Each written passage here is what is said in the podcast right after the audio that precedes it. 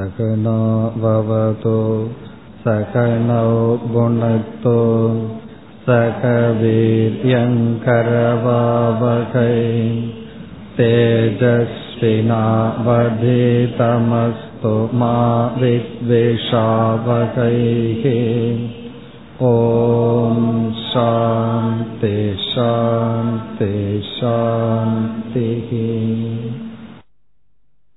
15வது ஸ்லோகம். கடத்ரஷ்டா கடாத்பின்னஹ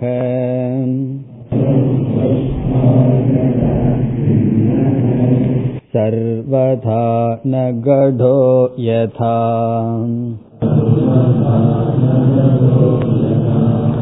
தேஹத்ரஷ்டா ததா தேஹஹ.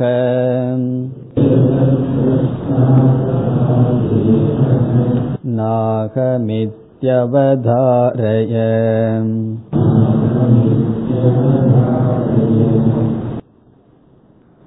பதிமூன்றாவது ஸ்லோகத்தில் இரண்டு காரணங்கள் கொடுக்கப்பட்டு, ஆகவே இந்த ஸ்தூல சரீரம் நீ அல்ல என்று சொன்னார்.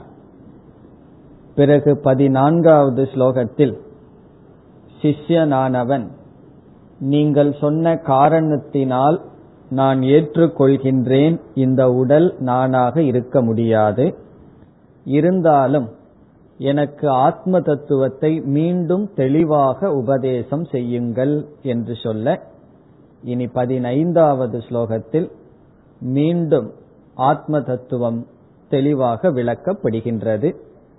இந்த 15வது ஸ்லோகத்தினுடைய சாரம், திருக் திருஷ்ய விவேகம் அறிமுகப்படுத்தப்படுகிறது. மிகவும் பிரசித்தமான, அதே சமயத்தில் முக்கியமான ஒரு நியாயம் திருக் திருஷ்ய விவேகம். திருக் திருஷ்ய விவேகம் என்பது எதற்காக வேதாந்தத்தில் பயன்படுத்தப்படுகின்றது என்றால், ஒன்றிலிருந்து ஒன்று வேறுபட்டது என்று பிரித்து காட்ட பயன்படுத்துகின்ற நியாயம் இது. ஒன்றிலிருந்து ஒன்றை பிரித்து காட்ட, வேறுபடுத்தி காட்ட பயன்படுத்தப்படுகின்ற அறிவு திருக் திருஷ்ய விவேகம். திருக் என்றால் அறிபவன், திருஷ்யம் என்றால் அறியப்படுவது. திருக் திருஷ்யம் என்றால் அறிபவன் அறியப்படுகின்ற விவேகம், அறிவு, அதை பற்றிய விசாரம்.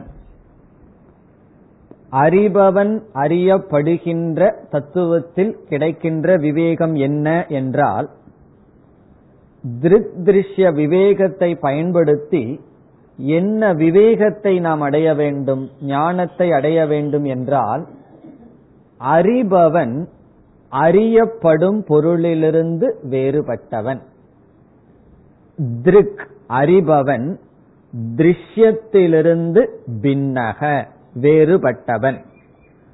இந்த ஞானத்தை எந்த ஒரு நியாயம் விவேகம் கொடுக்குமோ அந்த விவேகத்திற்கு திருக் திருஷ்ய விவேகம் என்று பெயர். இப்ப திருக் திருஷ்ய விவேகம் எதற்காக பயன்படுத்தப்படுகிறது? அறிபவன் அறியப்படும் பொருளிலிருந்து வேறுபடுத்தி காட்டுவதற்காக. இப்படி சொன்னவுடன் நமக்கு ஒரு சந்தேகம் வரலாம், அறிபவன் எப்பொழுதும் அறிபவன் தானே, அவன் என்னைக்கு அறியப்படும் பொருளோடு தான் அறிபவன் ஒன்றாக புரிந்து கொள்ள முடியும் என்றால், அப்படி நடந்த காரணத்தினால்தான் திருக் திருஷ்ய விவேகமே செய்கின்றோம். நடக்க கூடாதுதான். அத்தியாச பாஷ்யத்திலும் அத்தியாசம் ஆத்மா அனாத்மாவுக்கு எப்படி நடக்கும் என்று ஒரு ஆக்ஷேபம் செய்து, அது உண்மைதான், நடக்க கூடாதுதான், நடக்க முடியாதுதான், ஆனால் நடந்து விட்டது என்று சங்கரர் கூறுவார். அதே போல திருக்கானவன் திருஷ்யமாக என்றும் இல்லை, திருஷ்யமாக தன்னை புரிந்து கொள்ள முடியாதுதான், ஆனால் புரிந்து கொண்ட காரணத்தினால் இந்த விவேகம் செய்யப்படுகிறது. இந்த விவேகத்தில் எப்படி ஆரம்பிப்போம் என்றால், ஒரு பொருளை கூறி அதை பார்ப்பவன் அதிலிருந்து வேறுபட்டவன். அப்படித்தான் ஆரம்பிக்கின்றார். கடத் திரஷ்டா கடாத் பின்னக. கடத் திரஷ்டா என்றால் பானையை பார்ப்பவன். கடகன பானை, திரஷ்டா என்றால் பார்ப்பவன். பானையை பார்ப்பவன் கடாத் பார்க்கப்படும் பானையிலிருந்து பின்னக வேறுபட்டவன். பிறகு எவ்வளவு நாள் வேறுபட்டவன்? பார்க்கும்போது வேறுபட்டவனா, அதற்கு பிறகு பானை அவனும் ஒன்னாய் விடுவார்களா? சர்வதா, எப்பொழுதும், என்னைக்குமே பார்ப்பவன் பார்க்கப்படும் பானையாக இருந்ததே கிடையாது. சர்வதா ந கடக யதா. இங்கு உதாரணத்தை சொல்றார். யதா எப்படி, எப்பொழுதும் பானையை பார்ப்பவன் பானையிலிருந்து வேறுபட்டவனாக இருந்து கொண்டு பானையாக எப்படி இல்லையோ என்று சொல்லி பிறகு இந்த உடலுக்கு வருகின்றார். இந்த திருக் திருஷ்ய விவேகத்தை எப்படி ஆரம்பிப்போம்? ஏதாவது உலகத்தில் இருக்கிற ஒரு பதார்த்தத்தை எடுத்துக்குவோம். எடுத்துட்டு அந்த பதார்த்தத்தை நீ பார்க்கின்றாயா அனுபவிக்கின்றாயான்னு ஒரு கேள்வியை கேட்டா நாம் என்ன சொல்லுவோம்? ஆமாம் அனுபவிக்கின்றேன். அப்படி என்றால் அனுபவிக்கப்படும் பொருளிலிருந்து அனுபவிப்பவனாக நீ வேறுபட்டவன் என்று சொல்வோம். இது உதாரணம் மாதிரி நம்ம சொல்லுவோம். காரணம் என்ன? ஏற்றுக்கொள்ளத்தக்கதுதான். இதையே ஏற்றுக்கொள்ள மாட்டேன்னு சொன்னா பானைங்கிற இடத்துல வேற ஏதாவது அவன் ஏத்துக்கிற மாதிரி ஒன்ன போற்றணும். கழுதைன்னு ஒன்ன போற்றணும். கழுதையை நீ பார்க்கின்றாய், அதிலிருந்து வேறுபட்டவனான்னு சொன்னா அவன் என்ன சொல்லி அவன் கண்டிப்பா வேறுபட்டவன் தான் என்று சந்தேகத்துக்கு இல்லாத இடம் திருஷ்டாந்தமாகும். நாம் ஒரு உதாரணத்தை கொடுத்து அதுலேயே சந்தேகம் வந்ததுன்னு சொன்னா, இப்போ ஒரு திருஷ்டாந்தம் சொன்னா என்ன, ஒரு உதாரணம், எந்த சந்தேகமும் இல்லாமல் கான்ட்ரவர்சி இல்லாத இடத்த தான் திருஷ்டாந்தமா எடுத்துக்கணும். அதனால எடுத்த உடனே தேகத்தை திருஷ்டாந்தமா எடுக்க முடியாது. வெளி விஷயம் பதார்த்தத்தை உதாரணமா எடுத்துட்டவுடன் பிறகு மெதுவா நம்ம என்ன சொல்லுவோம், இந்த உடலை நீ பார்க்கின்றாயா இல்லையா, உடல் உன்னால் அனுபவிக்கப்படுகிறதா இல்லையா என்பது அடுத்த கேள்வி. இங்க திருக் அப்படின்னு சொன்னா வெறும் கண்ணுல பாக்கிறதுன்னு மட்டும் பொருள் அல்ல, அனுபவிக்கப்படுத. இப்ப என்ன சொல்லலாம், திருக் திருஷ்ய விவேகத்தை அனுபவிப்பவன் அனுபவிக்கப்படும் பொருளிலிருந்து வேறுபட்டவன். அது கண்ல அனுபவிக்கலாம், காதுல அனுபவிக்கலாம், எப்படியோ நாம அனுபவிக்கின்றோம். இப்ப அனுபவிதா, அனுபவித்தான அனுபவிப்பவன் அனுபவ விஷயத்திலிருந்து வேறுபட்டவனாக இருக்கின்றான். இப்ப இந்த நியாயம் எவ்வளவு தூரம் நமக்கு சௌகரியமா இருக்குன்னு சொன்னா, வெளி விஷயங்கள் இருக்கிற வரைக்கும் சௌகரியமா இருக்கும். ஆனா இந்த உடல்னு வரும் பொழுது இது வெறும் நியாயமா இருக்கே தவிர அனுபவமா இருக்க மாட்டேங்குது. அப்ப என்ன சொல்றோம், இந்த உடலும் உன்னால் அனுபவிக்கப்படுவதா இல்லையா என்பது கேள்வி. இந்த உடலை நம்ம அனுபவிக்கிறோமா இல்லையா, சந்தேகம் இல்லாம இந்த உடலை நம்ம அனுபவிக்கின்றோம்.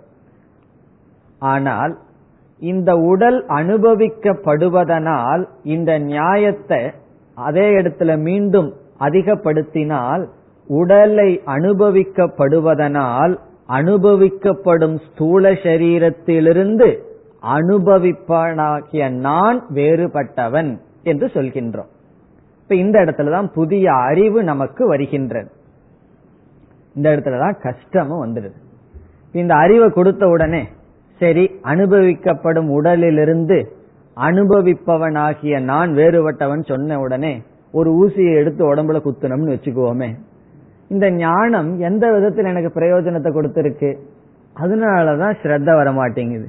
இந்த ஞானம் சரி சொல்லுது, ஆனா உடல்ல அனுபவத்துல என்ன இருக்கு என்றால் அனுபவிக்கப்படும் உடலே நானாக இருப்பது போல் தெரிகிறதே என்று நமக்கு தோன்றுகிறது. அப்ப இதை என்ன செய்யணும் என்றால், உடல்ல வர்ற பெயின், உடல்ல வர்ற சுகதுக்கங்கள் எனக்கு வர்ற மாதிரி இருக்கு, அதற்கு என்ன காரணம்னு சொன்னா இந்த உடலை நான் அபிமானம் வைத்திருக்கின்ற காரணத்தினால். இத புரிஞ்சுக்கிறதுக்கு இனி ஒரு உதாரணமும் சொல்லலாம். இப்ப நம்ம எந்த இடத்த சால்வ் பண்றோம், உடலை நான் நினைச்சிட்டு இருக்கோம். சாஸ்திரம் என்ன சொல்லுது, திருக் திருஷ்ய விவேகத்தின் மூலமா இந்த உடலும் அனுபவிக்கப்படுவதனால் அனுபவிக்கப்படுகின்ற உடலிலிருந்து நீ வேறுபட்டவன்கிற அறிவை கொடுத்த உடனே இதை நம்ம ஏத்துக்க மாட்டேங்கிறோம். காரணம் என்ன, உடலுக்கு வர்ற சுகதுக்கங்கள் எனக்கு வர்றதாக அல்லவா இருக்கின்றது. அப்படி இருக்கும் பொழுது உங்களுடைய லாஜிக் படி, தர்க்கப்படி உடலை நான் அனுபவிக்கிறேன், அதனால அனுபவிப்பவன் நான் வேறுன்னு சொன்னாலும் அனுபவத்துல உண்மையா இல்லையே. இதை எப்படி புரிந்து கொள்வது என்றால், இனியும் நம்ம வெளியே உதாரணத்துக்கு போவோம். ஒரு கார் ஒருத்தர் வச்சிருக்கார், அந்த காரை அவர் அனுபவிக்கிறாரா என்ன என்று சொன்னால் அது அனுபவிக்கப்படுவது. ஆனா அந்த கார் மேல அவருக்கு ரொம்ப பற்று இருக்கு, அது அவருடைய கார்னு வச்சுக்கோமே.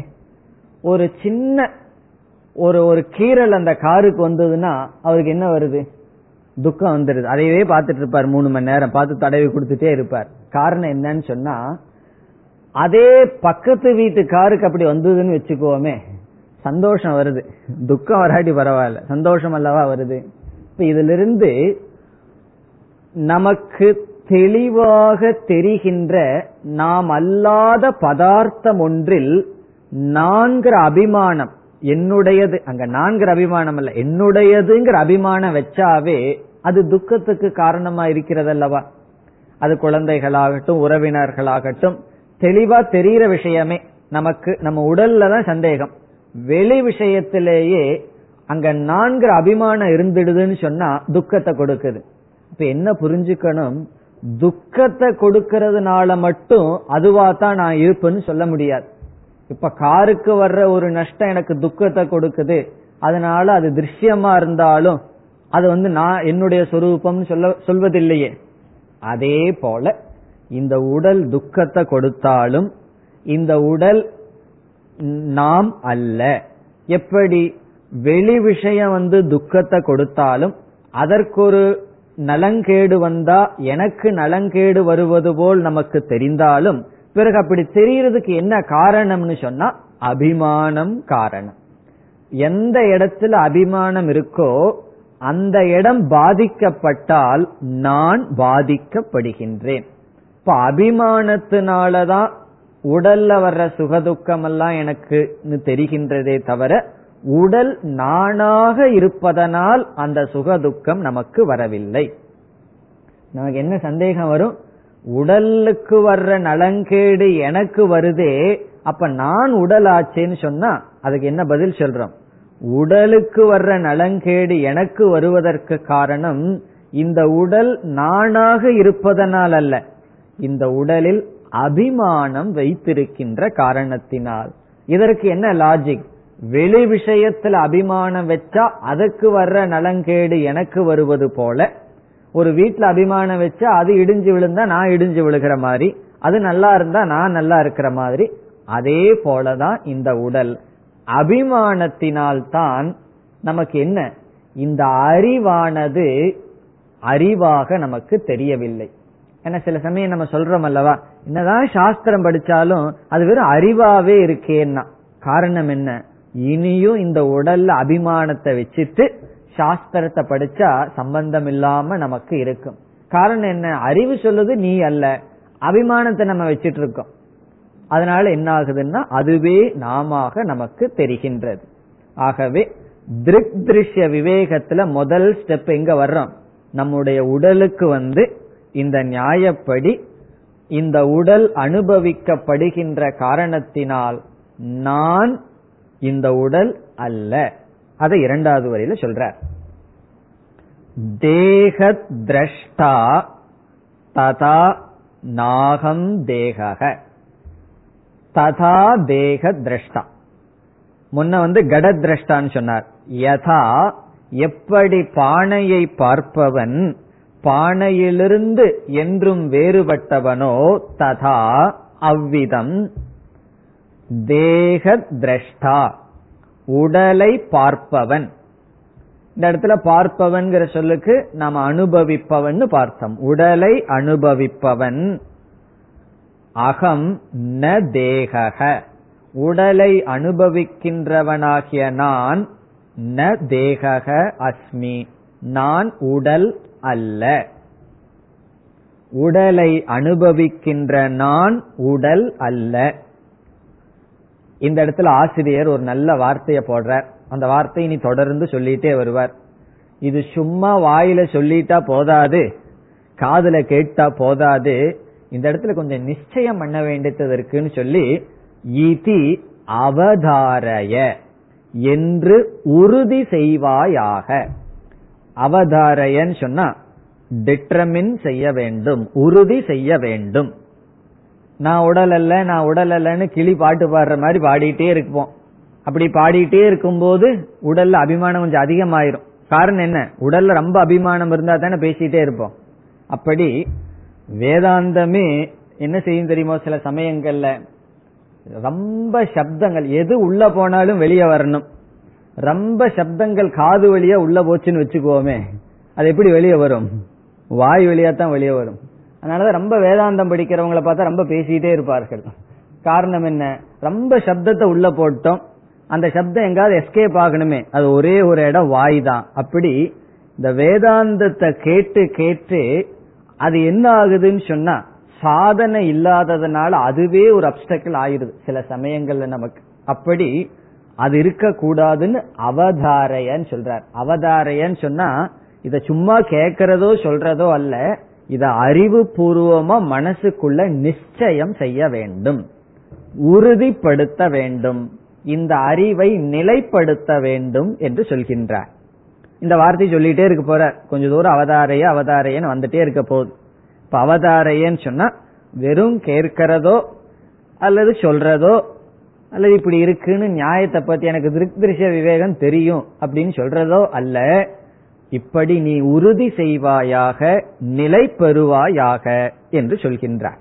சிஷியனை பார்த்து நேரடியா சொல்றார், இப்படி நீ நிச்சயம் செய்ய வேண்டும், உறுதி செய்ய வேண்டும். இவ்விதம் 15வது ஸ்லோகத்தில் என்ன பண்ணியிருக்கார்? திருக் திருஷ்ய விவேகம் என்கின்ற ஒரு நியாயத்தை பயன்படுத்தி நீ அனுபவிக்கப்படும் பொருளிலிருந்து வேறுபட்டவன்கிறது உனக்கு வெளி விஷயத்துல தெளிவா தெரியுது. அதே போல நீ இந்த ஸ்தூல சரீரத்திலையும் நீ இதை பயன்படுத்த வேண்டும். இந்த உடலும் அனுபவிக்க கூடியது, ஆகவே அனுபவிக்க கூடிய உடலிலிருந்து நீ வேறுபட்டவனாக இருக்கின்றாய். இனி அடுத்த ஸ்லோகம். ஏவமிந்திரியத்ருங்நாகம்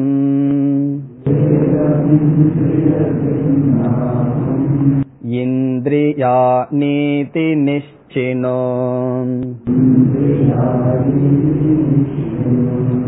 மனோபுத்திஸ்ததா பிராணக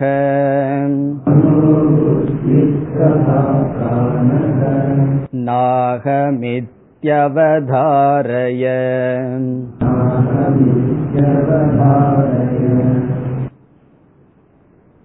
ஸ்லோகத்தில் என்ன சொல்கின்றார்? இதுபோல ஸ்தூல சரீரத்தை நான் அல்ல என்று புரிந்து கொண்டது போல மீதி அனைத்து சரீரத்தையும் அனைத்து அனாத்மாக்களையும் நான் அல்ல என்று புரிந்துகொள் என்று சொல்கின்றார். சுருக்கமா முடிச்சிடறார். ஒவ்வொன்னா சொல்வதற்கு பதிலாக இதே போல எப்படி நம்ம ஸ்தூல சரீரத்தை பார்த்தோமோ அது நீ அல்ல அப்படின்னு சொன்னமோ அதே போல அனைத்தையும் நான் அல்ல என்று புரிந்துகொள் என்று நிச்சயம் நீ செய்ய வேண்டும் என்று சொல்கின்றார். ஸ்லோகத்தில் பார்த்தால் ஏவம் இந்திரியத்ருங், இந்திரிய திருக் என்று பொருள். இதுபோல இந்திரியத்தை பார்ப்பவன்.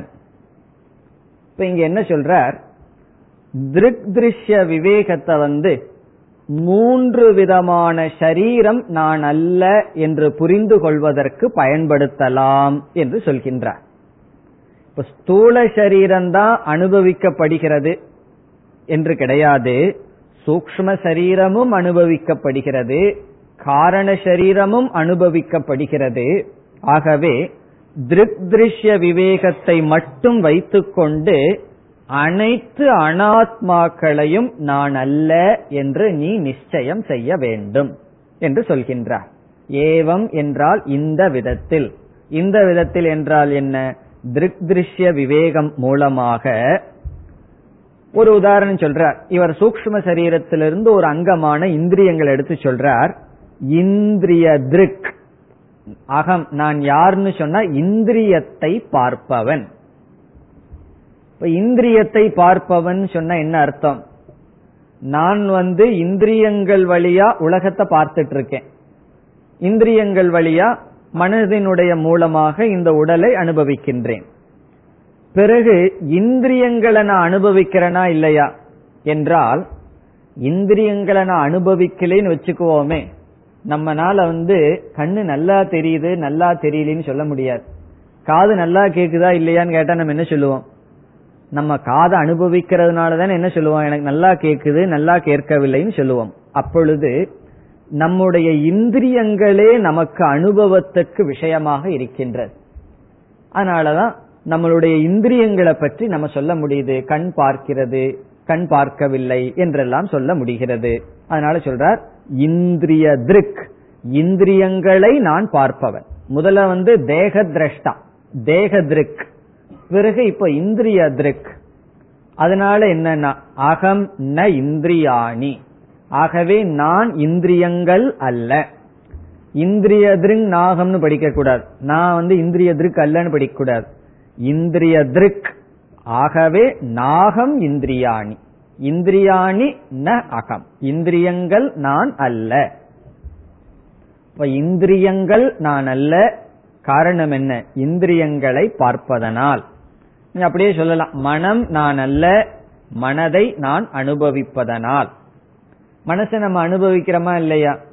நம்ம இடம் பார்த்து உங்க மனசு எப்படி இருக்குன்னு கேட்டா என்ன சொல்றோம்? கொஞ்சம் கோபமா இருக்கு, சாந்தமா இருக்கு, இப்படி எல்லாம் சொல்றோம் அல்லவா? இப்ப மனம் அனுபவிக்கப்படுகிறது. புத்திய பத்தி கேட்ட என்ன சொல்லுவோம்? இருக்கு இல்ல, வேலை செய்யுது வேலை செய்யல, இப்படி எல்லாம் சொல்றோம் அல்லவா? அப்ப நம்முடைய புத்தியும் அனுபவிக்கப்படுகிறது. பிறகு சுகம், சுகத்தை அனுபவிக்கிறீங்களா இல்லையான்னு சொன்னா என்ன சொல்லுவோம்? அதுவும் நமக்கு தெரிகிறது. அறியாமையும் அனுபவிக்கப்படுகிறது. இவ்விதம் எல்லா விதமான சரீரங்களும் அனுபவிக்கப்படுகின்ற ஒரே காரணத்தினால் அவைகளிலிருந்து நான் வேறுபட்டவன். இது என்ன பண்ணணுங்கிறார்? நிச்சினு, நிச்சயம் செய் என்று சொல்கின்றார். நிச்சினுன்னா நிச்சயம் செய்ய வேண்டும். பிறகு மீதியெல்லாம் அப்படியே சொல்லிடுறார். அதே போல இரண்டாவது வரையில் என்ன சொல்றார்? மனோ புத்தி ததா, அதுபோல மனம், அதுபோல புத்தி, அதுபோல பிராணக நாகம் இதி அவதாரய, நான் அல்ல என்று உறுதி செய்வாயாக. இப்ப இந்திரியம், மனம், புத்தி, பிராணக ந அகம், இவைகளெல்லாம் நான் அல்ல. நிச்சினு அவதாரய, இவைகளெல்லாம் ஒரே பொருள் தான். நீ நிச்சயம் செய், உறுதி செய், நிலை பெறுவாயாக என்று பொருள். இதுல ஒவ்வொன்றுக்கும் ஒவ்வொரு காரணமும் நம்ம கொடுக்கலாம். இப்ப ஸ்தூல சரீரத்துக்கு எப்படி நம்ம 2 காரணம் கொடுத்தோம் 13வது ஸ்லோகத்தில்? விகாரத்துவாத் ரூபாதிமத்துவாத், நான் ஸ்தூல சரீரம் அல்லன்னு சொன்னோம். அதே போல பிராணனுக்கு நம்ம சொல்லலாம் ஜடத்துவாத், பிறகு திருஷ்யத்துவாத், பிராணன் அனுபவிக்கின்ற காரணத்தினால், ஜடமாக இருக்கின்ற காரணத்தினால் பிராணன் நான் அல்ல அப்படின்னு சொல்லலாம். பிறகு மனது நான் அல்ல, அதுக்கும் விகாரத்துவாத் அந்த காரணத்தையே சொல்லலாம். மனது விகாரத்தை அடைஞ்சிட்டே இருக்கேன், பிறகு அனுபவிக்கப்படுகின்ற காரணத்தினால். அதேதான் புத்திக்கும், அதேதான் ஆனந்தமய கோஷம். இப்ப 3 சரீரத்தை நம்ம 5 கோஷமா பிரிக்கின்றோம் அல்லவா? அப்படி பிரிச்சா அன்னமய, பிராணமய, மனோமய, விஞ்ஞானமய, ஆனந்தமய கோஷம், இந்த 5 கோஷமும் நான் அல்ல என்பதற்கு விகாரத்துவாத் திருஷ்யத்துவாத் ஜடத்துவாத் என்று பல காரணங்களை சொல்லி என்ன முடிவு செய்யலாம்? இவைகளெல்லாம் நான் அல்ல என்று நிச்சயம் செய்ய வேண்டும். நிச்சயம் பண்ணணும், அவதாரையன்னு சொல்ற. பிறகு பிராக்டிக்கலா இதிலிருந்து நம்ம விடுபடுறதுக்காகத்தான் தபஸே சொல்லப்பட்டிருக்கு. இப்ப உதாரணமா ஒரு இடத்திலிருந்து அபிமானத்தை நம்ம விடுறோம் அப்படின்னு சொல்லி நமக்கு எப்படி தெரியுது? இப்ப ஸ்தூல சரீரத்துல அபிமானத்தை விட்டுட்டோமா இல்லையா, சூக்ஷ்ம சரீரத்துல அபிமானம், எந்த இந்திரியத்துல நமக்கு அபிமானம் இருக்கு, எந்த இடத்துல நம்ம அதிக அபிமானம் வச்சிருக்கோம்னு எப்படி கண்டுபிடிக்கிறது என்ற சந்தேகம் நமக்கு வரலாம். இப்ப நான் ஸ்தூல சரீரத்துல அதிக அபிமானம் வச்சிருக்கிறேன்னா, மனசுல அதிக அபிமானம் வச்சிருக்கிறேன்னா, புத்தியில அதிக அபிமானம் வச்சிருக்கிறேன்னா எப்படி கண்டுபிடிக்கிறதுனா, நான் எந்த இடத்துல இருக்கேன்னு எப்படி கண்டுபிடிக்கிறதுன்னு சொன்னா, எந்த ஏரியாவிலிருந்து நமக்கு சுகமும் துக்கமும் வருதோ அந்த ஏரியாவில் நம்ம இருக்கோம்னு அர்த்தம். இப்ப இந்த உடலினுடைய அலங்காரத்துல நான் சுகப்பட்டு இருக்கேன்னு வச்சுக்கோமே, சென்ட் எல்லாம் போட்டுட்டு சில பேர்லாம் அதை செய்யறாங்க. பிறகு சில பேர்னு சொன்னா நான் சாதுக்களை சொல்றேன். ஒரு சாது வந்தாராம், வரும்போதே உள்ள ஏதோ சென்ட் வாசம் வந்துதான், வேற வாசம் வராதுக்கு இது வர்றது நல்லதுதான். பட் இருந்தாலும் சரீரத்துல அலங்காரம் பண்றது, சரீரத்தை இது பண்றது என்னன்னு சொன்னா இதுல ரொம்ப அபிமானம் இருக்குன்னு அர்த்தம். இப்ப உடலினுடைய அழகில் அபிமானம், அதனாலதான் முடி எடுக்கிறதே, முட்டை எடுக்கிறதுனுடைய அது என்னன்னு சொன்னா, பகவானுக்கு போய் போய் போய் நம்ம முடிதான் பகவானுக்கு வேணுமா? அதனுடைய அர்த்தம் என்னன்னு சொன்னா அழக தியாகம் பண்றன்னு அர்த்தம். அது ஒரு இந்திரிய ஒரு அனாத்மாவிலிருந்து விடுதலை அடைவதை குறிக்கின்ற. அப்படி எந்த ஏரியாலிருந்து நம்ம மனசு சுகத்தை அனுபவிச்சுட்டு இருக்கோ, துக்க டிஸ்டர்பன்ஸ் ஆயிட்டு இருக்கோ, அங்க நம்ம இருக்கோம்னு அர்த்தம். பிறகு நம்ம தபசெல்லாம் என்னன்னு சொன்னா அந்த ஏரியாவிலிருந்து சுகத்தை நம்ம துறக்கணும். இப்ப உணவுல ரொம்ப பற்று இருந்ததுன்னு வச்சுக்குவோமே, அப்ப நம்ம பிராணமய கோஷத்தில் இருக்கோம்னு அர்த்தம். அப்ப என்ன செய்யணும்? கொஞ்சம் விரதம் எல்லாம் இருந்து அதிலிருந்து வர்ற சுகத்திலிருந்து விடுதலை அடையணும், அந்த சுகத்திலிருந்து சுதந்திரத்தை அடையணும். இப்ப நம்ம உணவு இருந்தாதான் அப்படின்னு ஒரு நிபந்தனை இருக்கும்போது நம்ம அதிலிருந்து விடுபட்டவர்களா இல்ல. அதிலிருந்து விடுபட்டவர்கள் எப்படி தெரியுதுன்னு சொன்னா, அதிலிருந்து வர்ற சுகத்துக்கு நாம் அடிமையாகலின்னு சொன்னா அதை நம்ம பயன்படுத்துபவர்கள், அதில் நாம் இல்லைன்னு அர்த்தம். இப்ப ஸ்தூல சரீரத்திலிருந்து விடுபடணும்னு சொன்னா ஸ்தூல சரீரத்தை மாய்த்து கொள்ளணும்னு சொல்லவில்லை, இந்த சரீரத்திலிருந்து எனக்கு சுக துக்கம் கிடையாது, அது ஒரு கருவி. அதே போல நம்ம மற்றவர்கள் என்ன நேசிக்கணும், மற்றவர்களின் மீது அன்பு செலுத்தணும்னு இந்த அன்புக்கு ஏங்கி இருப்போம். அப்படி இருந்தோம்னா மனோமய கோஷத்தில் இருக்கோம்னு அர்த்தம். இந்த எமோஷனலா நம்ம ரொம்ப இருந்தோம்னு சொன்னா நம்ம நம்மளுடைய பக்குவம் இன்னும் மனசிலிருந்து வரல அப்படின்னு அர்த்தம். அப்படி ஒவ்வொரு கோஷத்திலிருந்து சுகதுக்கங்கள் நம்ம பாதிக்கப்படும் போது அதுல நம்ம இருந்துட்டு இருக்கோம்னு அர்த்தம். அதனாலதான் எல்லா தபஸும் எதற்குன்னு சொன்னா கோஷத்தில் இருக்கிற அபிமானத்தை எடுக்கிறது தான். அது ஒவ்வொரு ஸ்டெப்பா எடுக்கணும். ஸ்தூல சரீரத்திலிருந்து சூக்ஷ்ம அப்படியே பிராணனுக்கு வரணும், பிராணனிலிருந்து மனசுக்கு வரணும், மனதிலிருந்து விஞ்ஞானமய கோஷம், ஆனந்தமய கோஷம்னு படிப்படியாகத்தான் வர முடியும். படிப்படியா ஒவ்வொன்றாக அபிமானத்தை விட்டு கடைசியில நம்ம வர்றதத்தான் இங்க அவதாரைய அப்படிங்கிற சொல்லுல சொல்ற. அவதாரையன்னா நீ நிச்சயம் செய்ய வேண்டும், ஒன்றிலிருந்து ஒன்று மெதுவாக விட்டு வர வேண்டும். படிக்கிறது எதற்குன்னு சொன்னா, படிக்கிறது நமக்கு ரூட் தெரியறதுக்காக. சாஸ்திரம் இந்த வேதாந்தத்துல நம்ம ஒரு பெரிய தப்பு என்ன பண்ணிடுறோம் சொன்னா, பிரம்மன் சித்த வஸ்து, பிரம்மனை தெரிஞ்சிட்டா போதும், அதுக்காக நம்ம ஒரு சாதனையும் பண்ண வேண்டாம் அப்படின்னு நம்ம நினைக்கின்றோம். ஆனால் பிரம்மன் பிரம்மத்தை அடையிறதுக்கு நம்ம ஒண்ணும் செய்ய வேண்டாம், பிரம்மத்தை அடையிறதுக்கான தகுதியை அடையிறதுக்கு எல்லாமே செய்யணும். அத அந்த இடத்துல நம்ம விழுந்துடுறோம். என்ன செஞ்சிடறோம்? ஒண்ணுமே செய்ய வேண்டாமே, பிரம்மன் தான் சாத்திய வஸ்து, நித்திய வஸ்துவாச்சே, இருக்கிற வஸ்துவாச்சேன்னா பிரம்ம இருக்கிற வஸ்து, அதை ஒண்ணும் செய்ய வேண்டாம். ஆனா அந்த பிரம்மத்தை பிடிக்கணுமே, அந்த பிரம்மத்தை புரிஞ்சுக்கணுமே, அதுக்கு நம்ம என்ன செய்யணும்? இந்த தொம்பதை விசாரம் பண்ணி பஞ்ச கோஷத்திலிருந்து விடுதலை அடையணுமே, அதற்கு தான் அனைத்து சாதனைகளும். இல்ல அப்படின்னு சொன்னா எதுக்கு இந்த பாடத்தை ஆசிரமத்துல வச்சிருக்கோம்? யூனிவர்சிட்டியில வச்சிருக்கலாமே, வேற எங்காவது வச்சிருக்கலாமே.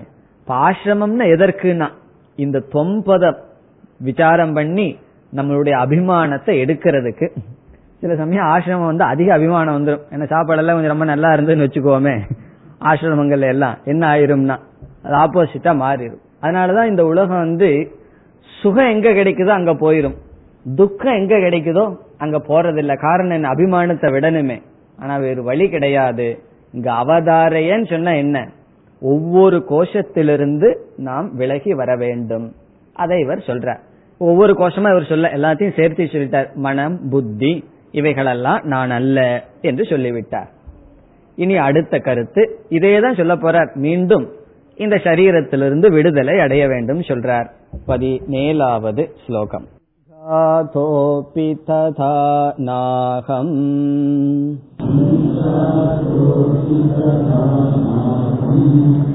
இதி த்ருஷ்ய விலக்ஷணம்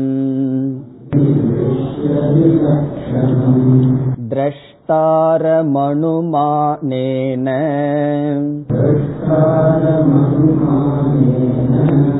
நிபுணம் சம்பிரதாரய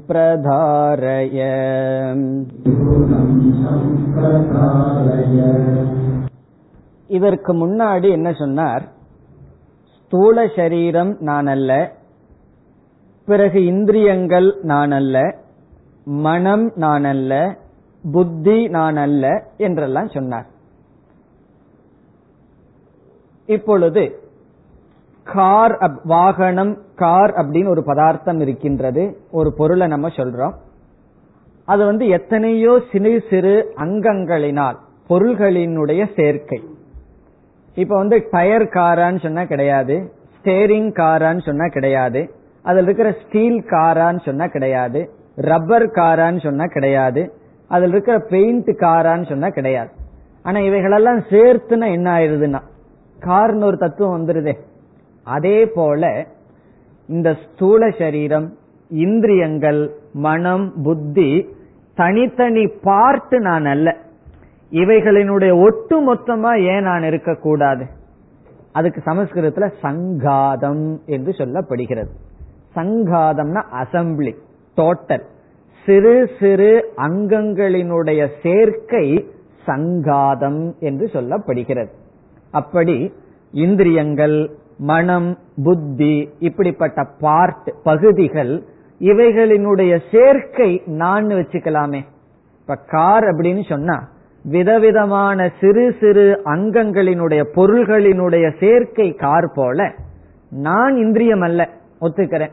நான் வெறும் மனசல்ல, நான் புத்தி அல்ல, நான் ஸ்தூல சரீரம் அல்ல. பிறகு நான் யார்னா இவைகளினுடைய ஒட்டு மொத்தமான சேர்க்கை நான் வச்சுக்கலாமேன்னு சொன்னா அது இல்லை அப்படின்னு சொல்றார். அதுதான் இந்த ஸ்லோகத்தினுடைய சாரம். அதாவது ஒட்டுமொத்தமாக இருக்கின்ற சங்காதமும் நான் அல்ல. இப்ப இதுக்கு என்ன லாஜிக்னா அதேதான். அவன் இந்த சங்காதத்தை நான் பார்க்கிறேன்னா இல்லையா, எல்லாத்தையும் சேர்ந்தும் பார்க்கிறேனே. ஸ்தூல சரீரம், சூக்ஷ்ம சரீரம், இந்திரியங்கள் அனைத்தும் சேர்ந்து நான் பார்க்கப்படுவதனால் நான் அவைகள் அல்ல. அதுதான் இதனுடைய சாரம். ஸ்லோகத்திற்குள் சென்றால் சங்காதக அபி ததா நாகம். ததா அப்படின்னு சொன்ன அப்படியே. எப்படியேன்னு சொன்னா விதவிதமான அங்கங்களும் நான் அல்லன்னு சொன்னா, பார்ட் பகுதிகளும் நான் அல்லன்னு சொன்னா சங்காதக அபி அதனுடைய சேர்க்கையும் நாகம், நான் அல்ல. எதனுடைய சேர்க்கை? உடல், இந்திரியங்கள், மனம், புத்தி ஒவ்வொரு பகுதியும் நான் அல்ல, இவைகளினுடைய சேர்க்கையும் நான் அல்ல. சங்காதகபி ததா நாகம் இதி. இதிங்கிறதுக்கு அப்புறம் கடைசியில சம்பிரதாரய. சம்பிரதாரயன நிச்சயம் செய்ய வேண்டும், அவதாரய உறுதிப்படுத்த வேண்டும். பிறகு எப்படி உறுதிப்படுத்த வேண்டும்? அனுபவத்துக்கு வரவில்லையேன்னு சொன்னா அனுமானேன அப்படின்னு சொல்ற. இரண்டாவது வரியில பார்த்தோம்னா திரஷ்டாரம் அனுமானேன. திரஷ்டாரம் சொன்னா பார்ப்பவன். பார்ப்பவன் யாராக இருக்கின்றான்? முதல் வரியில கடைசி சொல் திருஷ்ய விலக்ஷணம். திருஷ்யம்னா பார்க்கப்படுவது, விலக்ஷணம்னா வேறுபட்டவன். பார்க்கப்படுவதிலிருந்து வேறுபட்டவனாக இருக்கின்ற திரஷ்டாரம், பார்ப்பவனை. இப்ப திருஷ்ய விலக்ஷணம்ங்கிற சொல் திரஷ்டாரம்ங்கிற சொல்லுக்கு அடைமொழி. அறிபவனை நீ புரிந்து கொள்ள வேண்டும். அறிபவன் யார்? அறியப்படும் பொருளிலிருந்து வேறுபட்டவனாக இருப்பவனை. இப்ப திருஷ்யத்துக்கு விலட்சணமாக இருக்கின்ற திரஷ்டாவை, அறிபவனை அனுமானேன. இதுவரைக்கும் நம்ம பார்த்தது என்ன?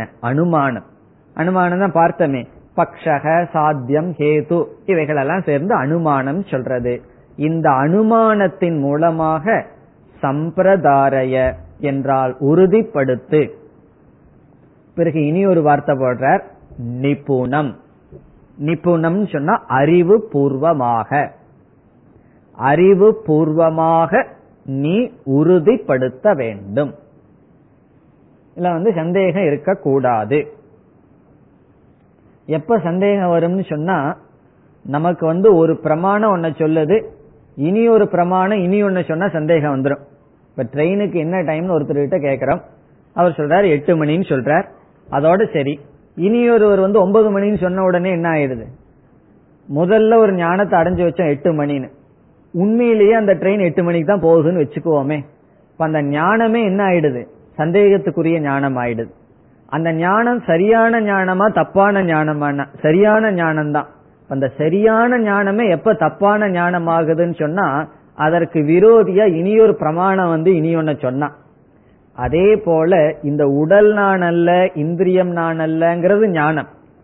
இதற்கு விரோதியா என்ன வருதுன்னு சொன்னா, நம்முடைய அபிமானத்தினால அனுபவம். அந்த அனுபவம் உண்மை இல்லை, அது பொய்யான அபிமானத்துல வந்தது, அதுக்கு விரோதி ஆயிடுது.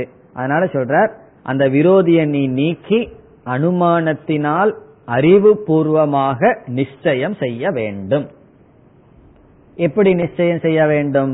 இவைகளெல்லாம் பார்க்கப்படுகின்ற காரணத்தினால் பார்ப்பவன் நான், ஆத்மா, பார்க்கப்படுகின்ற இவைகள் அனாத்மா என்று நிச்சயம் செய்து, பிறகு என்ன செய்யணும்? இந்த அனாத்மா நான் அல்லன்னு முடிவு பண்ணணும். இந்த திருஷ்ய விவேகம் பண்ணி கடைசியில் அனாத்மாவில சேர்ந்து கூடாது. நான் ஆத்மா அனாத்மாவினுடைய சொரூபம், இது ஆத்மா இது அனாத்மா, நீ யாருன்னு சொன்னா நான் ஆத்மா, இவைகள் அனாத்மா நான் அல்ல. இதுவரைக்கும் என்ன பண்ணார்? 17வது ஸ்லோகத்து வரைக்கும் இந்த விசாரம் பண்ணார், திருஷ்ய விவேகம் விசாரம் செய்து வந்தார். இதற்கு பிறகு வருகின்ற சில ஸ்லோகங்கள்ல சில சந்தேகங்களை எல்லாம் நீக்கிறார். நமக்கு சில சந்தேகங்கள் எல்லாம் நமக்கு வரலாம். அது எப்படி நான் ஆத்மஸ்வரூபமா இருக்க முடியும், சைத்தன்ய ஸ்வரூபமா இருக்க முடியும், இந்த உடல் எப்படி ஜடஸ்வரூபமா இருக்க முடியும், அனுபவத்தில் அப்படி தெரியவில்லையே, இப்படிப்பட்ட சில சில சந்தேகங்கள் எல்லாம் வரலாம். அப்படிப்பட்ட சில அப்ஜெக்ஷனு அவரே உருவாக்கி அப்படிப்பட்ட சந்தேகங்களுக்கு பதில் இனி வருகின்ற சில ஸ்லோகங்களில் வருகின்றது. இனி 18வது ஸ்லோகத்திற்கு செல்லலாம். தேகேந்திரியாதயோ பாவாஹ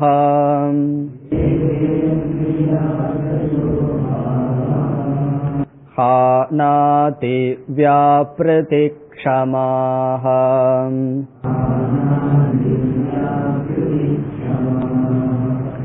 யஸ்ய சந்நிதி மாத்ரேன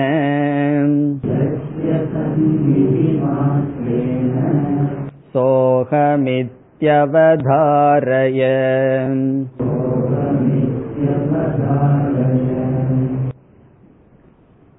இதற்கு முன்னாடி இந்த உடல் நான் அல்ல என்ற விஷயத்தை பற்றி பேசும் பொழுது நாம் ஒரு உதாரணம் கொடுத்தோம்.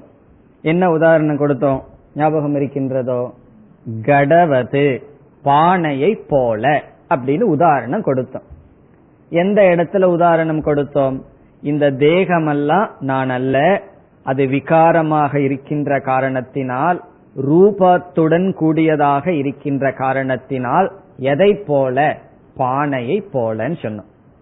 இப்ப இந்த இடத்துல சந்தேகம் வருகின்றது. சந்தேகத்தை கொண்டு வர்றவனை நம்ம என்ன சொல்லுவோம்? பூர்வ பக்ஷி என்று சொல்வோம். சந்தேகத்தை கேட்பவன். இந்த பூர்வ பக்ஷி நம்ம கிட்ட சொல்றான், நீ சொன்ன அனுமானத்துல விஷமமான திருஷ்டாந்தத்தை நீ சொல்லி இருக்கின்றாய், நீ சொன்ன உதாரணத்தை நான் ஏற்றுக்கொள்ள மாட்டேன். காரணம் என்ன? நீ என்ன உதாரணத்தை சொன்னாய்? பானையை போல் என்ற உதாரணத்தை சொன்னாய்.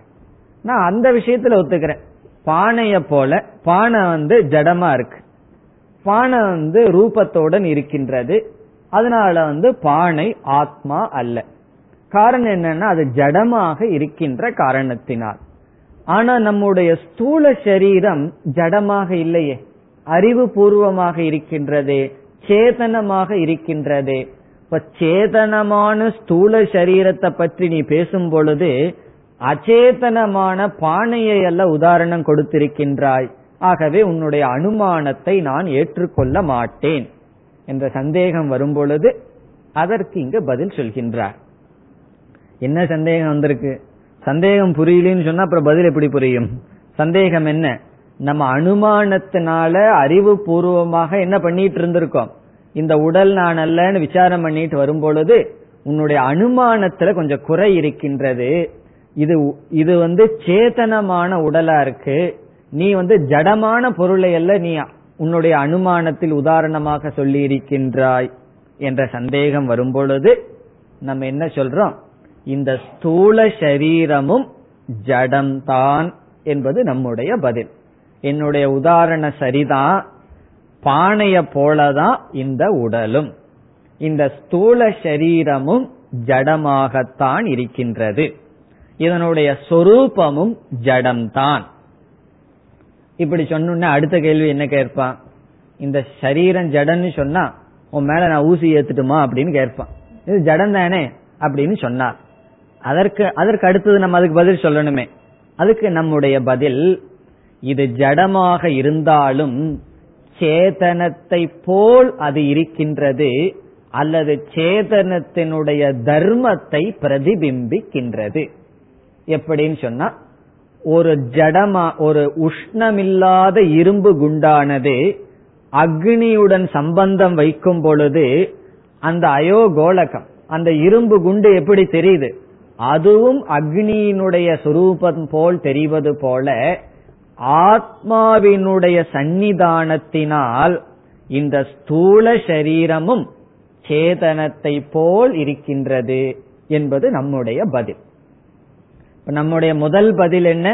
அவன் கேட்கிற கேள்விக்கு முதல் பதில், அவன் முதல்ல என்ன கேள்வி கேட்கிறான், இந்த உடல் வந்து சேதனமா இருக்குன்னு சொல்றான். அதுக்கு நம்ம முதல் பதில் சொல்றோம், இல்ல ஜடமானது. அது எப்படி ஜடமானதுன்னு சொல்வாய் என்றால், ஆத்மாவினுடைய சந்நிதானத்தினால் உடல் சேதனமாக இருக்கின்றது, ஆத்மாவினுடைய சந்நிதானம் இல்லைன்னு சொன்னா இது ஜடமாக இருக்கிறது என்பது நம்முடைய பதில். இங்கேயும் கொஞ்சம் சூக்ஷ்மமான விஷயம் இருக்கு. ஆத்மாவினுடைய சந்நிதானத்துல இந்த உடல், ஸ்தூல சரீரத்துக்கு இப்ப வர்றோம், ஸ்தூல சரீரம் சேதனமா இருக்குன்னு சொல்றதுலயும் ஒரு கருத்து இருக்கின்றது. அதுவும் சரியான பதில் கிடையாது. பூர்வ பட்சி கொஞ்சம் யோசிச்சான்னா மீண்டும் ஒரு அப்செக்ஷன் போட்டுருவான். ஆத்மாவினுடைய இருப்பினால் இந்த உடல் சேதனமா இருக்குன்னு சொன்னா, இப்போ ஆத்மா இல்லைன்னு சொன்னா இந்த உடல் ஜடமா இருக்குன்னு சொல்லிட்டோம்னு வச்சுக்குவோமே, அப்ப என்ன ஆகும்? இப்ப ஆத்மா ஒரு இடத்துல இருக்கு இல்ல அதெல்லாம் வந்துடும். ஆனால் நம்ம என்ன சொல்றோம், ஆத்மாவினுடைய இருப்பினால் முதலில் சூக்ஷ்ம சரீரம் சேதன தத்துவத்தை அடைகிறது. நம்முடைய மனசு அதுவும் ஜடம்னு சொல்றோம், அது சேதன தத்துவத்தை அடைகிறது. இப்ப ஆத்மா வந்து தன்னுடைய அறிவு சொரூபத்தை யாருக்கு முதல்ல கொடுக்குது? சூக்ஷ்ம சரீரத்துக்கு கொடுக்குது. அந்த சூக்ஷ்ம சரீரம் என்ன செய்யுது தெரியுமோ? சில சமயம் நம்ம கடன் வாங்கி கடன் கொடுப்போம். அதுபோல ஆத்மாவிடம் சேதன தத்துவத்தை வாங்கின சூக்ஷ்ம சரீரம் ஸ்தூல சரீரத்துக்கு சேதனத்துவத்தை கொடுக்கின்றது. இந்த சூக்ஷ்ம சரீரம் என்ன பண்ணுது? சூக்ஷ்ம சரீரம் எங்கெல்லாம் இருக்கோ, எந்த தேகத்தில் இருக்கோ அந்த தேகம் சேதனமா இருக்கு. சூக்ஷ்ம சரீரம் போயிடுதுன்னு வச்சுக்கோமே, அந்த தேகம் ஜடமாகி விடும். இப்ப மரண காலத்துல என்ன ஆகுது? ஆத்மா எங்கேயும் போறது கிடையாது, சூக்ஷ்ம சரீரம் உடல்ல இருந்து போயிடுது. அப்ப என்ன ஆகுதுன்னு சொன்னா, உடலானது ஜடமான நிலையை அடைகிறது. இப்ப உடல் வந்து எப்பொழுதும் ஜடமானதுதான், சூக்ஷ்ம சரீரத்தினுடைய அனுகிரகத்தினால சேதனமாக இருக்கின்றது. சூக்ஷ்ம சரீரத்தினுடைய அனுகிரகத்துல சேதனமா இருக்கு. பிறகு சூக்ஷ்ம சரீரம் ஸ்தூல சரீரத்துல அபிமானம் வச்சாதான் இந்த உடல் வந்து சேதனமா இருக்கு. இப்ப தூங்கிட்டு இருக்கும் போது அல்லது ஒருத்தன் கோமாவில் இருக்கும் போது நம்ம வந்து ஒரு ஊசியை ஏத்தணும்னு சொன்னா அவனுக்கு தெரியறது இல்லையே, ஜடமாகத்தானே இருக்கின்றான். அப்ப என்ன சொல்றோம், சுபாவமா இந்த ஸ்தூல சரீரம் ஜடம்தான், அது சூக்ஷ்ம சரீரத்தினுடைய அனுகிரகத்தினால எப்படி இருக்கு, சேதனமா இருக்கு. சரி, இந்த சூக்ஷ்ம சரீரத்துக்கு தான் யாரு அனுகிரகம் பண்ணா, ஆத்மாவாகிய நான் அல்லது சாட்சி சைத்தன்யம். அப்ப இங்க ஆசிரியர் என்ன சொல்றார், அந்த சாட்சி சைத்தன்யம் சூக்ஷ்ம சரீரத்தின் மூலமா அனுகிரகம் பண்றதுனால சாட்சி சைத்தன்யத்தினுடைய சன்னிதானத்தில் இந்த ஸ்தூல சரீரம் ஜடமான நிலையிலிருந்து சேதனமாக தெரிகிறது என்று சொல்கின்றார். அப்ப என்ன சொல்றார், சேதனமா தெரிஞ்சதுன்னா சேதனமான வஸ்து சும்மா இருக்குமா, ஏதாவது விவகாரம் பண்ணும். சேதனமான வஸ்து எப்படி இருக்கும், பேசாம ஜடம் போல உட்கார்ந்துட்டு இருக்குமான்னா உட்கார்ந்துட்டு இருக்காது. அப்ப அது விவகாரம் பண்ணும். இந்த விவகாரம் பண்றது எதனால, அந்த விவகாரம் பண்ணுவது சைத்தன்யத்தினால். இப்ப சைத்தன்யம் ஒன்னு இருக்கிற காரணத்தினாலதான் இந்த உடல் எல்லாம் விவகாரம் செய்கின்றது. ஆகவே யாருடைய சன்னிதானத்தினால் ஜடமான இந்த உடல் விவகாரம் செய்கின்றதோ அது நான் என்று தெரிந்துகொள். அதுதான் இதனுடைய சாரம். இனி ஸ்லோகத்திற்குள் சென்றால், தேக இந்திரிய ஆதயக பாவாகா, தேக இந்திரிய பாவாகா. இங்கு பாவாகா என்றால் ஜட பதார்த்தாகா என்று பொருள், ஜடமான பதார்த்தங்கள் என்று பொருள். பாவாகாங்கிறது எங்க இருக்கு, தேகேந்திரியாதயக பாவாகா பொருள்கள். அந்த ஜட பதார்த்தமான பொருள்கள் என்ன, தேக இந்திரிய ஆதி. தேகம்னா ஸ்தூல சரீரம், இந்திரியம்னா நம்முடைய இந்திரியங்கள், ஆதி பதத்துல மனம், இவைகள் அனைத்தும் பாவாகா. மூணு சரீரமும் ஸ்தூல சூக்ஷ்ம சரீரங்கள் என்ன பண்ணிட்டு இருக்கான், ஹானாதி வியாபிருதி க்ஷமாஹா. க்ஷமாஹா என்றால் கேபபிள் ஆஃப், சக்தியை உடையது, செய்யும் திறனை உடையது. க்ஷமான திறன், என்ன திறன், வியாபிருதி. வியாபிருதி என்றால் வியாபாரம், டிரான்சாக்சன், செயல் செய்யும் திறன் உடையது. விவகாரம் அர்த்தம், வியாபிருத்தின்னு சொன்னா ஏதாவது ஒரு ஆக்டிவிட்டிஸ், செயல்கள். க்ஷமாகான்னு சொன்னா செயல் செய்யும் திறனை உடையதாக இருக்கிறது. அந்த செயலை வந்து சாஸ்திரத்துல ரெண்டா பிரிப்பார்கள். நம்ம காலையில எந்திரிச்சதுல இருந்து தூங்க போற வரைக்கும் என்ன நம்ம பண்றோமோ அது ரெண்டா பிரிச்சிருவார்கள் சாஸ்திர. என்ன தெரியுமோ, ஹான உபாதானம். ஹானம்னு ஒரு வியாபாரம், உபாதானம்னு ஒரு வியாபாரம். இதத்தான் நம்ம பண்ணிட்டு இருக்கிறோமா எல்லா காலத்திலயும், சாகர வரைக்கும், மூச்சை நிறுத்துற வரைக்கும் ரெண்டே வயரதான் பண்ணிட்டு இருக்கோம். ஒன்னு ஹானம், இனி ஒன்னு உபாதானம். ஹானம்னு சொன்னா விட்டு விடுதல், உபாதானம் சொன்னா சேர்த்து கொள்ளுதல், எடுத்து கொள்ளுதல், நீக்குதல். இப்ப காலையில வந்து குளிக்கிறோம்னு வச்சுக்கோமே, என்ன பண்றோம், அழுக்க ஹானம் பண்றோம். குளிச்சுன்னா பவுடர் வர்றது என்னன்னா உபாதானம். அதற்கப்புறம் மறுபடியும் முகத்தை கழுவுறது என்ன, ஹானம். சாப்பிடுறது ஹானம், வெளித்தள்ளுவது, சாப்பிடுறது உபாதானம், நீக்குதல் ஹானம் அப்படின்னு சொல்லி. அதே போல சில பேர்த்த சேர்த்திக்குவோம், கொஞ்ச நாள் பிறகு கொஞ்ச நாள் ஒத்து வரலின்னு முதல்ல கொஞ்ச நாள் உபாதானம், அப்புறம் ஹானம், இவர் வேண்டாம் அப்படிங்கிற ஹானம். வாழ்க்கை பூரா என்ன பண்ணிட்டு இருக்கோம்னா அக்செப்டன்ஸ், ரிஜெக்ஷன். ஹானம்னு சொன்னா ரிஜெக்ஷன், உபாதானம் சொன்னா அக்செப்டன்ஸ். இந்த ரெண்டு விவகாரத்தை தான் பண்ணிட்டு இருக்கோம். ஞானி என்னன்னு சொன்னா இந்த ரெண்டையும் பண்றது இல்லை, அவன் எதையும் சேர்த்திக்கிறது இல்லை, எதையும் விடுறது கிடையாது. அறிவு பூர்வமா விவகாரத்துல சிலது இருக்கலாம், பட் கடைசியில என்னன்னா எது மோட்சம்னு சொன்னா நான் எதையும் சேர்த்திக்கல, நான் எதையும் விடவில்லை, அதான் மோட்சம். சேர்த்துனா தானே விடுறதுக்கு. அப்படி ஹானாதி, அந்த ஆதி பதத்துல உபாதானம், ஹானம் முதலிய வியாபாரம், விவகாரம், டிரான்சாக்சன், க்ஷமாகா. அதற்கு சக்தியுடையதாக, திறனுடையதாக இருக்கிறது எதுனா உடல், இந்திரியங்கள், மனம், புத்தி, இவைகள்.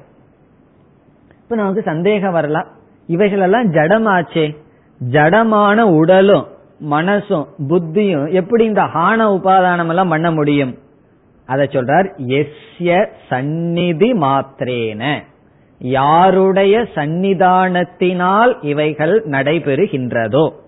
இங்க எஸ்யன்னு சொன்னா ஆத்மாவினுடைய, ஆத்மனக சாட்சி சைத்தன்யஸ்ய அல்லது ஆத்மனக என்னுடைய எந்த ஆத்மஸ்வரூபத்தினால், எவருடைய சொரூபத்தினால், சந்நிதி மாத்திரேன்னு சொன்னா அவருடைய பிரசன்ஸ், அவருடைய இருப்பினால், அனுகிரகத்தினால் இவைகளெல்லாம் நடக்குதோ. ஜடமான உடல் வந்து சேதனமா விவகாரம் பண்ணிட்டு இருக்கோ, சக அகம் இதி அவதாரய, அதுதான் நான் என்று நிச்சயம் செய். எதுதான் நான் நிச்சயம் செய்ய வேண்டும்? எந்த ஒன்றினுடைய சந்நிதானத்தினால், இருப்பினால், ஜடமான தேகம், இந்திரியம், மனம் முதலியவைகள் எடுத்தல் நீக்குதல் என்கின்ற வியாபாரத்துக்கு தகுதியை அடைந்து திறனை அடைந்துள்ளதோ அதை நான் என்று தெரிந்துகொள். இந்த உடலினுடைய ஒவ்வொரு ஆக்ஷன்ல இருந்து என்ன தெரிஞ்சுக்கணும்? ஒவ்வொரு செயலும் என்னுடைய இருப்பை நிலைநாட்டுகின்றது. நான் சைத்தன்ய சுரூபமாக இருக்கின்றேன் என்பதற்கு என்ன ப்ரூஃப்னு சொன்னா ஹான உபாதான விவகாரம்தான். காரணம் என்ன? இவைகளெல்லாம் ஜடமாக இருக்கின்றது. ஜடமாக இருப்பது எப்படி செயல்படுகிறது? என்னுடைய இருப்பினால். இப்படி வர்ற ஒரு சந்தேகத்தை நீக்குகின்றார். இனி இதே போல அடுத்த ஒரு சந்தேகம் நமக்கு வரலாம். எப்போ? இந்த 18வது ஸ்லோகத்தை கேட்டவுடன். அது நமக்கு சந்தேகம் வர சிந்திச்சா தானே வரும். ஆசிரியருக்கு வந்திருக்கு. இந்த 18வது ஸ்லோகத்தை கேட்ட உடனே ஒரு சந்தேகம் வரணும். அந்த சந்தேகத்துக்கு பதில் 19வது ஸ்லோகத்துல வச்சிருக்கார். அனாபன்ன விகாரசன்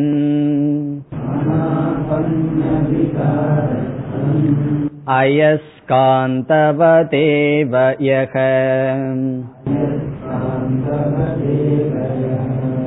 புத்யாதீம் சாலயேத் பிரத்யகம்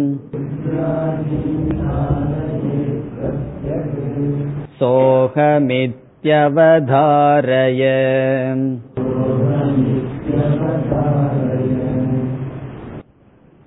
சென்ற ஸ்லோகத்தில் என்ன சொன்னார்? யாருடைய சந்நிதானத்தினால் தேகம், இந்திரியம், மனம், புத்தி இவைகளெல்லாம் செயல்படுகின்றதோ அது நான் சொன்னார். இப்ப என்ன சந்தேகம் வருகின்றது? யாருடைய சந்நிதானம் இவைகளை செயல்படுத்துகின்றது என்று சொன்ன காரணத்தினால் ஆத்மா என்ன பண்ணிட்டு இருக்கு? புத்தி, மனம், இந்திரியங்கள், உடலை இவைகளை செயலில் தூண்ட வைத்துக் கொண்டிருக்கின்ற காரியத்தை செய்து கொண்டு இருக்கின்றது. காரணம் என்ன? யாருடைய சந்நிதானத்தினால் இவைகளெல்லாம் இப்படி செயல்படுகின்றதோ. ஆபீசர் போறார், போற வரைக்கும் அங்க இருக்கிறவங்க எல்லாம் சும்மா சேர்ல உட்கார்ந்துட்டு இருக்கார்கள். இவர் போன உடனே என்ன பண்றார்? நீ இத பண்ணு, அதை செய்ய, இதை செய்யன்னு சொன்ன உடனே இந்த ஒரே ஆபீஸ் என்ன ஆகிறது? செயல்மயமா மாறிவிட்டது. பேசாம உட்கார்ந்துட்டு இருப்பவர்கள் ஒவ்வொருவர்கள் என்ன ஆனார்கள்? பெரிய செயல்பட்டார்கள். இவர் என்ன பண்ணார்னா, இவர் ஒரு இடத்துல உட்கார்ந்துட்டு ஜடமா உட்கார்ந்துட்டு இருந்த ஆளுகளை எல்லாம் என்ன பண்ணிட்டார்? செயல்ல தூண்டி விட்டார். இது என்ன செயல் தெரியுமோ? அந்த செயலை விட பெரிய செயல் காரிய திருத்துவம்.